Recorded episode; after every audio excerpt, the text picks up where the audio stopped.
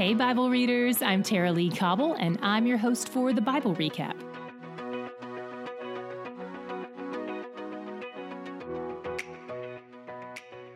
Leviticus is a book about a perfect, holy God who wants to draw near to his people, who are, unfortunately, completely depraved and sinful.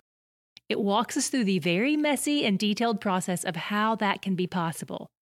There are a lot of components involved, so set your mind to press through on the days when it's not easy. You'll be grateful you did, just like you tell your kids when you take them to piano and swim lessons. Those things are good, but your kid's ability to see that it's good just hasn't developed yet. So put on your swim cap. Here we go. First things first, who are the Levites? They're the descendants of Levi, one of the 12 tribes of Israel slash sons of Jacob. And just yesterday, we saw that God appointed this particular tribe or line to be the priests in the tabernacle. So we'll be dealing with a lot of things pertaining to priests. They are the mediators between the holy God and the sinful people. God is going to show them what steps are necessary to make this relationship functional. There are three primary ways of being that are laid out in this book unclean, clean, and holy. In general, the people are unclean, Always, God is holy, and the purpose of these rituals and laws set out in this book is to get the people from the state of being unclean to the state of being clean or even holy. There are various ways this has to be approached. First, we'll look at a lot of offerings. While we're in these more challenging parts about sacrifices and offerings, I want to point you to a short article that explains these five major offerings in brief the burnt offering, the grain offering, the peace offering, the sin offering, and the guilt offering. We'll link to that article in our show notes today. We open with Moses speaking with God at the tent of meeting, a phrase that now represents the tabernacle. It's very confusing that they use these same terms to refer to different things, but just know that once the tabernacle exists, that's what the phrase tent of meeting refers to. Everything we read today was God talking to Moses at the tent of meeting. And the first thing God does is establish a lot of ritual offerings. You may wonder, first of all, why this barbaric stuff has to happen at all. Remember back in the Garden of Eden when God told Adam and Eve about the connection between sin and death? By sparing their lives, God saves them, but something else has to die in their place. In that instance, God killed an animal to clothe them. And here we see lots of animals are going to have to die because we've got 3 million sinners living in the desert together for 40 years. So God sets up this sacrificial system so that animals can die instead of people to make atonement for their sins. Atonement means to cover. So the animal's death is a temporary covering for their sin. And not to give too much away here, but God knows all along that this plan is temporary. It's just a band aid, not a permanent fix. This is a placeholder, a foreshadowing of the real solution that will come in the form of Jesus and his death on the cross. But for now, we've got this system. And learning a little bit about it should really increase gratitude in all of us that we live approximately 3,300 years later.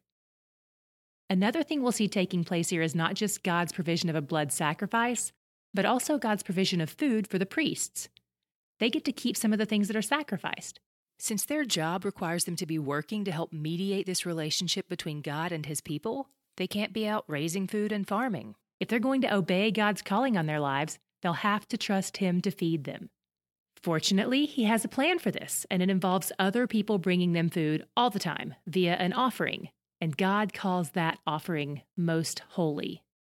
God also says that no offerings can be made without salt, and he calls it the salt of your covenant with God. Salt implies preservation, so bringing salt with these offerings is a way of remembering and preserving the covenant with God. In these offerings, the fat represents the very best part of the animal, so God keeps all that for himself. 316 says, All the fat is the Lord's. Amen. By the way, Lots of you asked us to put this verse on a t shirt or a tank top for you, so we've done both. Apparently, it's a great conversation starter at the gym, and you can check those out in our store if you're interested. In chapter 4, we see that even unintentional sin requires a sacrifice.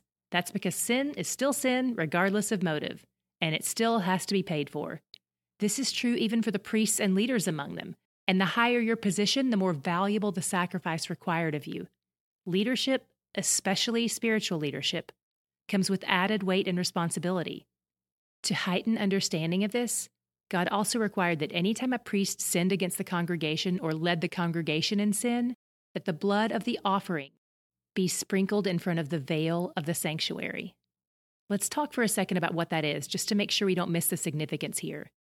Remember how the tabernacle is laid out in the shape of a cross? And the things that are the furthest out of the tabernacle are made of less valuable metals like bronze. Then they increase in value to silver, then gold plated, then pure gold. The first area outside with the bronze stuff is called the outer court. Then we move into the holy place. And at the far end of the holy place is a big curtain that separated the holy place from the most holy place, which is also called the Holy of Holies. This is the section where the pure gold item is kept, the mercy seat, which is the lid for the Ark of the Covenant and is where God dwells.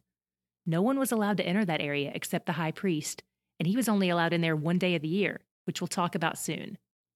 But for now, what you need to know is that when the priest sinned, or when the whole congregation sinned, the blood of their offering was brought from the bronze altar in the outer court into the holy place and sprinkled in front of the veil. With regular people, the blood was just thrown on the sides of the bronze altar.